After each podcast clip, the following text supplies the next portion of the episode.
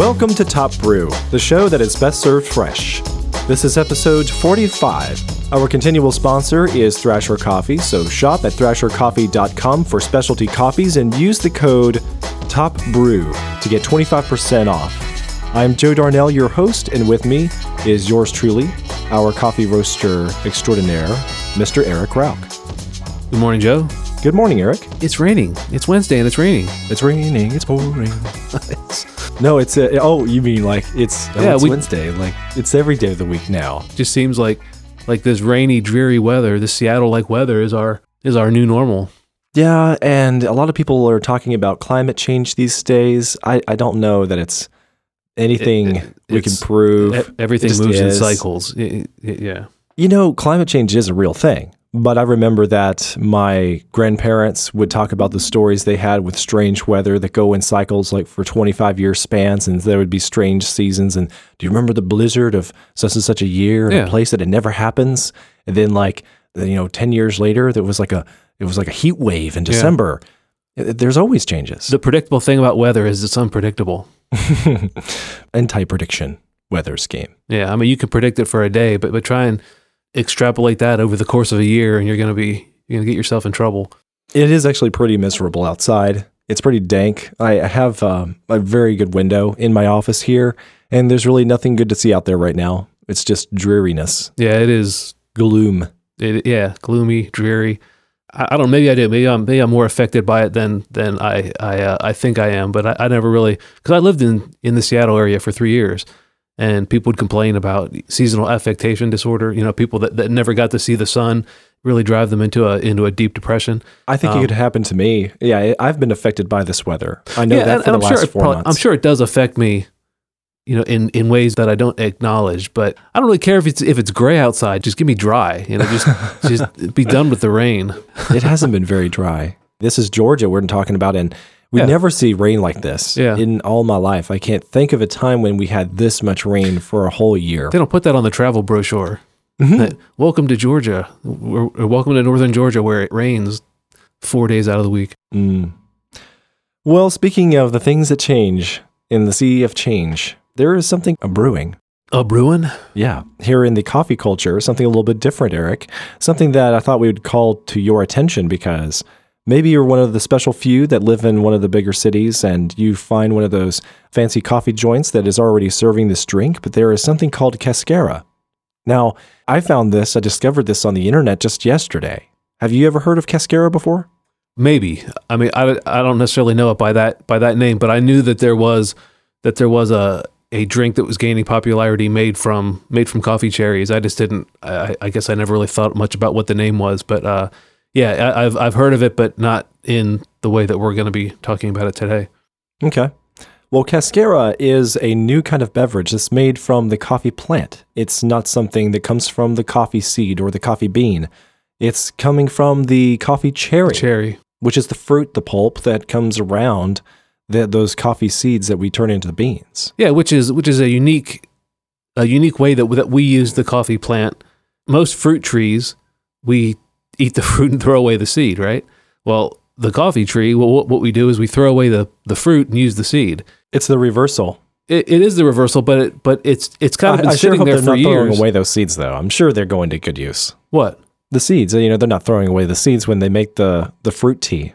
Oh no no no no no no! Typically, all that stuff is being is being washed away. It's a big problem in uh, coffee growing regions where there's a processing center, where there's a processing plant. It becomes a lot of compost. It com- becomes a lot of compost. It clogs up rivers. It does all sorts of environmental things because they just get rid of it. They just don't. They don't want the the fruit. They want the seed because that's what the people are buying. So I've always I've always thought, well, there's got to be a there's got to be some sort of use for this fruit. And Have you so ever ate any of the is. fruit? I haven't. No. Okay. Um, I'm I'm growing my own coffee trees right now. I hear that it's kind of tropical like, you know. I would uh, suspect it's kind of citrusy. Yeah. mhm. Um, it looks like a cranberry. It, it turns a little bit red, right? yeah, they call it a cherry because it, it looks like yeah, it looks like a cherry. Yeah, and when, um, when they're a little dried, they look like cherries' uh, skins. Yeah, they, they get darker. They get Right. uh, thick and skin-like, leathery. Yeah, when they when they naturally process coffee, what they pick the cherries and let them sit out in the sun and dry, and they they start to look like raisins. You know, a raisin is a is a dried up grape. Well, that's what that's what the the natural processed coffee looks like, and then they wash it off And what that does is it allows some of that fruit flavor to penetrate the seed and and get into the seed. You get more fruitiness out of a natural processed coffee than you would a wet processed coffee, which is washed. They, they take the cherries, put them in a bath of water, and strip the, the fruit off that way, so it doesn't dry in the sun. It doesn't have the same contact with the with the seed, which is a coffee bean that we normally expect. So a naturally processed coffee is going to have more of that that flavor. And that is why a lot of the coffee descriptions you see around these days say that it's fruity. You know that it, it's because it's naturally it- processed. You can still get some fruitiness from from a washed coffee. That's not But saying not you're not nearly going as to. much, right? no. It's just not going to be as as prevalent typically. And so the way that this all came about for Cascara was that there was a coffee grower that lives in El Salvador, Aida Batlle. This is a fifth generation coffee grower uh, doing their job. And one day they, they were at a coffee taste testing, and the person smelled a little bit of hibiscus. They asked the people there in the room, like, what's that smell coming from? And they said, well, it's coming from the husks from the coffee. We have the From our garbage. yeah.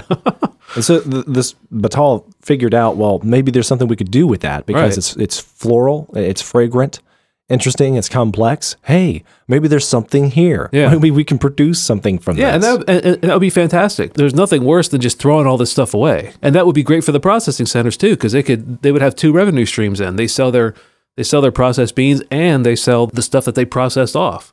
Yeah, so it, it's sort of the whole animal mindset from a lot of farms. Like, well, what can we do with this meat? What can we do with this skin? Yeah, what can we do with yeah. these bones?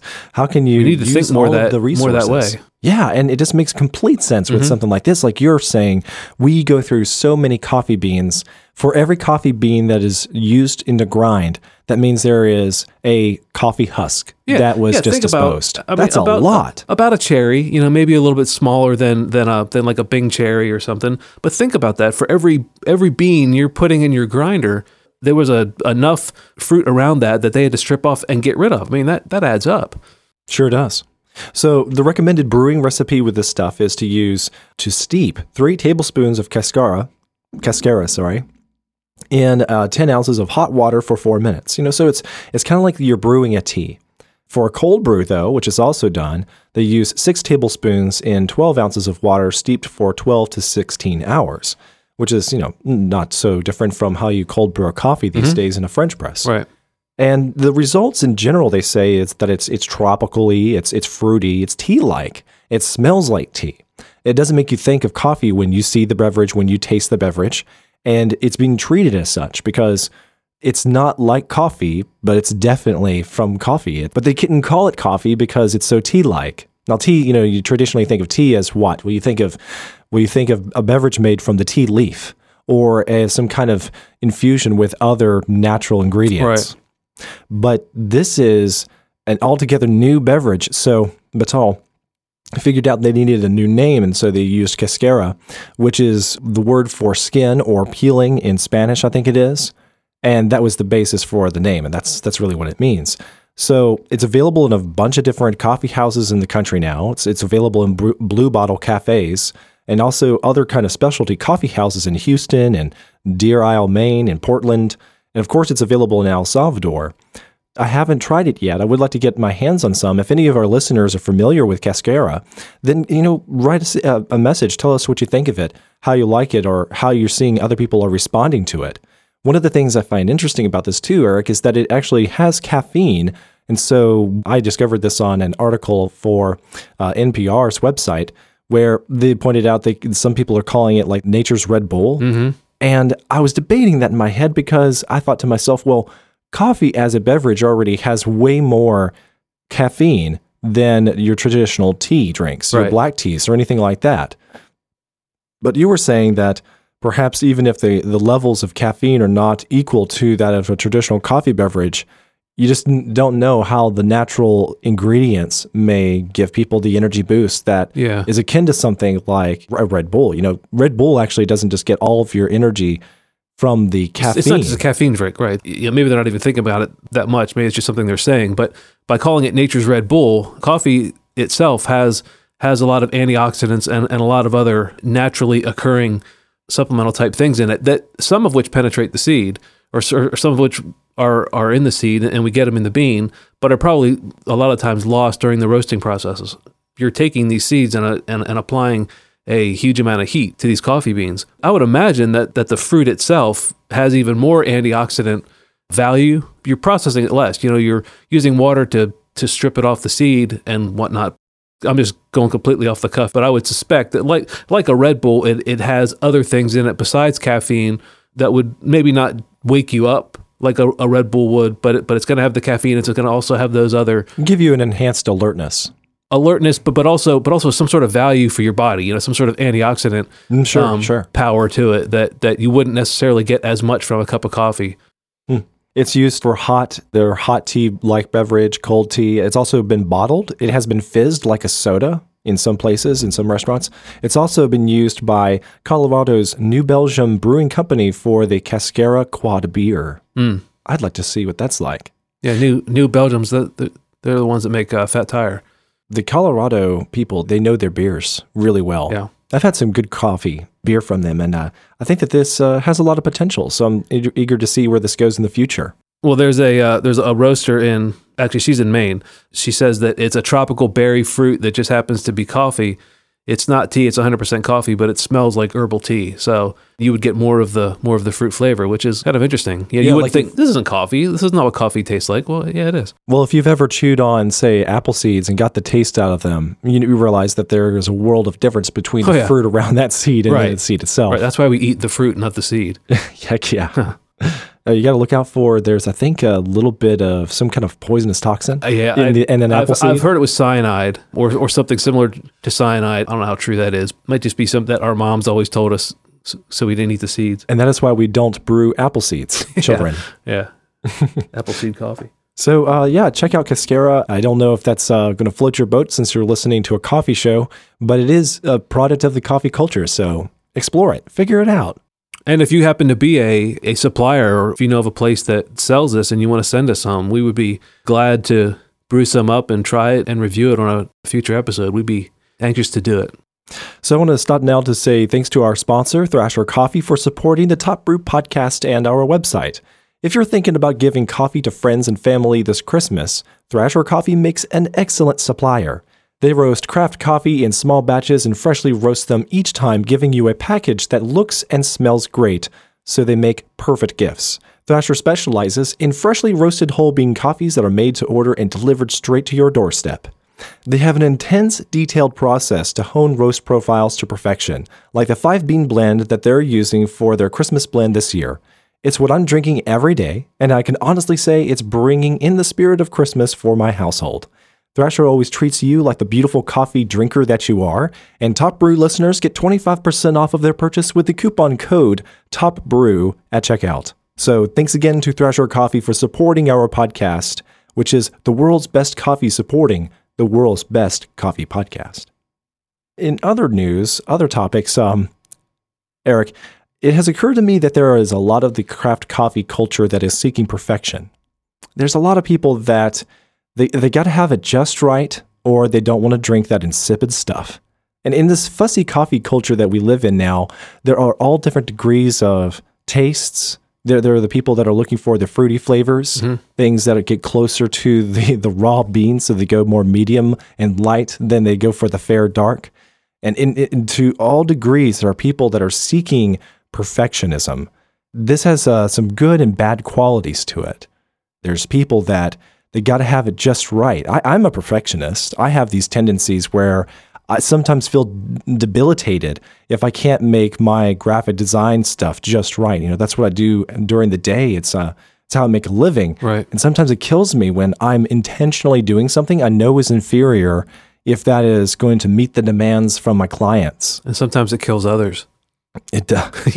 your your perfectionism. Oh, I thought you were going to say that my uh, that a graphic design could kill people. No, no, no. uh, Just for instance, if there's other people waiting for the design and it just it just Joe's perfectionism takes longer than it does.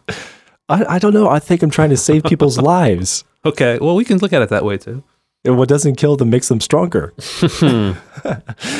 and the same thing is happening to people in the craft coffee scene, right? So there are the people that get so ambitious that they they're not going to enjoy coffee anymore. I think that this is one of the reasons why most drinkers are content with whatever coffee comes down their path because they don't want to wind up like that person who's got to have it just right. For instance, everyone who's interested in coffee knows if you went to a specialty coffee house and you had amazing coffee, it would be really hard to go back home and make something that's inferior to that mm-hmm. because you would want to go back to that place that had the best coffee experience you ever had. And if it was accessible, A, you'd end up killing a lot more time to get that fancy brew. B, you'd be spending a lot more on the coffee. And C, what happens the day that that, that coffee house lets you down Right. or there's a bad experience there? Who knows what? Right. But seeking the perfect cup is something that's really hard to obtain on a regular basis. and it should be in a lot of ways it's a fool's errand you know setting i mean i say that that i'm in i'm in constant pursuit of that. There's a reason why you're in constant pursuit of it because it it really doesn't exist. The perfect cup just doesn't exist because even when you've had everything falls into place you have this this great experience one day you either make a cup of coffee or somebody else makes it for you or it just falls perfectly into place with everything else that happened that day. It is for that moment it is the perfect cup if you took that same exact coffee and put it in a different day, maybe everything was going wrong. Maybe uh, you, you know, you just a- changed the circumstances around Exactly. the coffee. But you put that same coffee in that, it, it wouldn't be the perfect cup anymore because it's not adding to the symphony of that day. It's running counter, actually. Uh, I'm kind of rambling here, but No, um, I, I hear what you're saying because sometimes the quality of the experience has a lot more to do with I think other always, circumstances. I think it always does. It always is a factor. You can't just isolate Just the coffee. Yeah, Everything is okay if I have the perfect cup of coffee. E- exactly. Because even when you're sitting there and you're making it yourself, you may be dumping beans out of the same coffee bag, but the, but they're not the same beans. well, see, I don't think that you can make perfect coffee because you cannot derive perfection from ingredients, from goods, from natural resources. I think perfection is really a mindset. It is the people who Right. Who well, it comes down to the definition too. What does that even mean? What what is the? I mean, Right, if- but we, I mean, if you are a perfectionist, you think you know what it means, and you think it is a product that is external.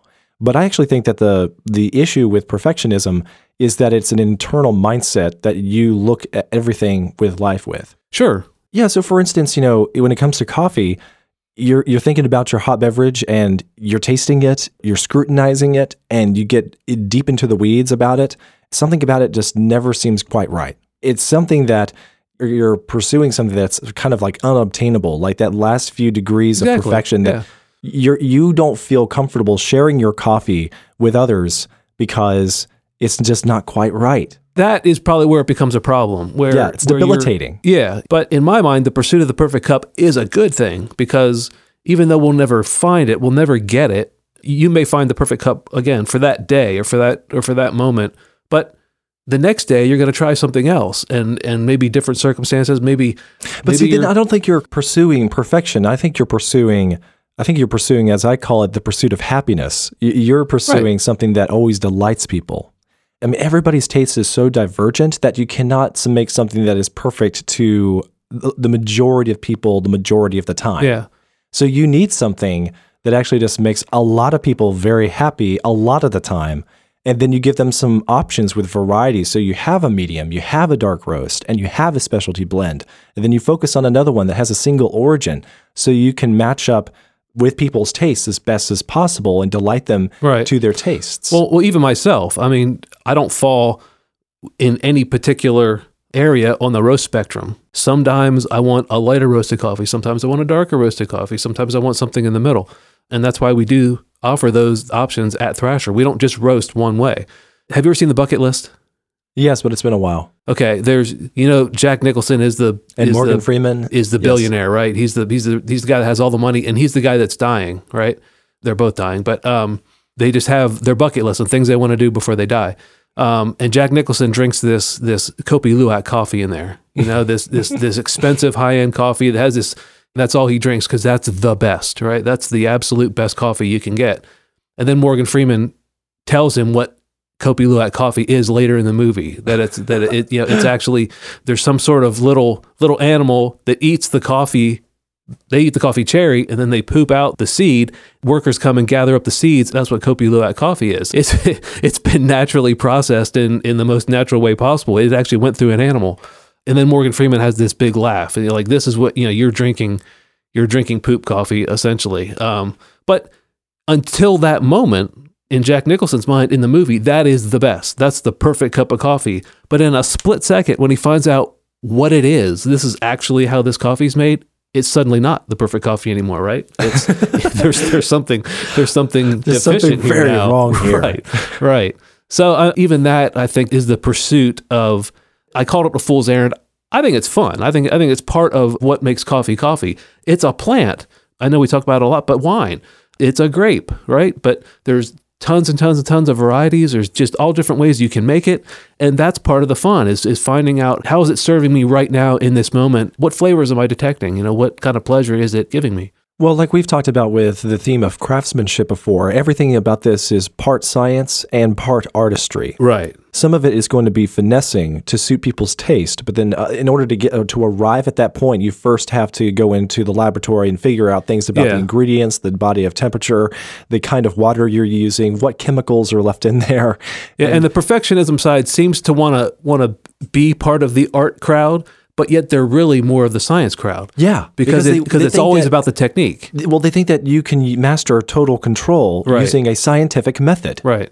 And then it'll Yeah. sing and it'll be a perfect thing in an artistic way. Right. But that is why it doesn't work because art never is so clinical. Well, it's and, it, and it's a human endeavor. You know, we're part of the equation, and our tools are imperfect. From the water kettles we use to the brewing devices, and nothing is exactly the same. Especially us, but even even the tools we use. If we had a couple drops more of of, water, then, well, it's not then it's not the same as yesterday. I mean, it's really really close, but but it's technically not the same. You know, if yesterday was perfect, then if today has two or three more drops of water in it, then it's it's not right. It's not perfect because it's it's different. So I wanted to give a little bit of recommendation to the people that wrestle with this tendency. If you're a coffee enthusiast, you probably have been really frustrated with yourself in the kitchen at times when you you spilled the AeroPress all over the counter, or you forgot to finish the pour over, and now the co- the water kettle is cool, and you realize it's going to be an inferior brew, and now you're tempted to just throw out the grinds. Or, Yeah. You didn't press the French press right at four minutes. yeah, and, and Ah, I got to throw it away. you unintentionally pour put in too much water, or yeah, maybe the beans are a little bit stale because they're three and a half weeks old, and it kills you. Here's what I would recommend: first, take a step back. What what are you trying to do here? Sometimes coffee does not need to be viewed as a work of art. Sometimes coffee just needs to be viewed as substantive. It Yeah. needs to be viewed as something that gets me from point A to point B. Coffee serves you. You don't serve coffee. Thank you. Although, well, I guess you do serve coffee to, uh, to other people.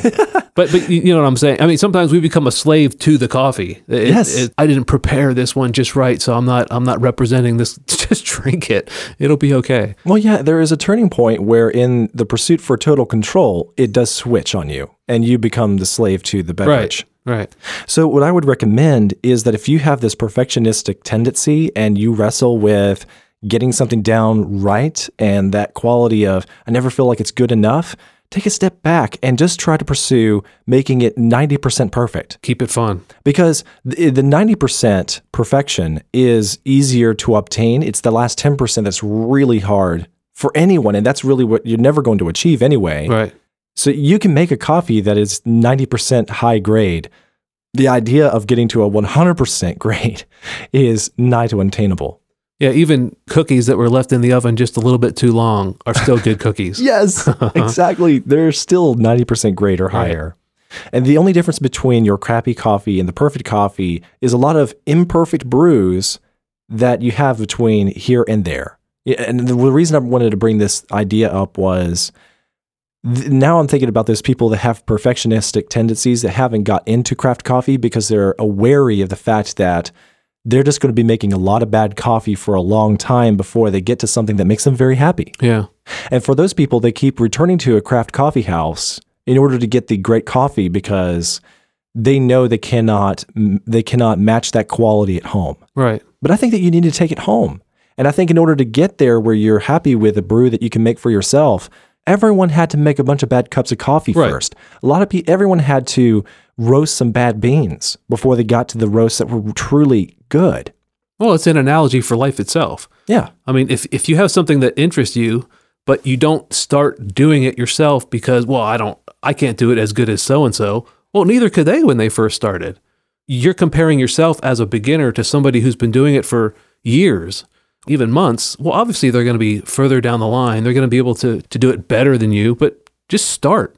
You got to start somewhere and once you have a baseline, then you just then you just keep adding on to that. Yeah, That- move that the be- needle a little bit every time. Exactly, You just got yeah. to set a goal for yourself and take small steps, and in a few months, you'll get there. Right. So, the only difference between your crappy coffee and the perfect coffee is a lot of imperfect brews to arrive at coffee that you love. I just wanted to reflect on this idea again because this is what it is for me.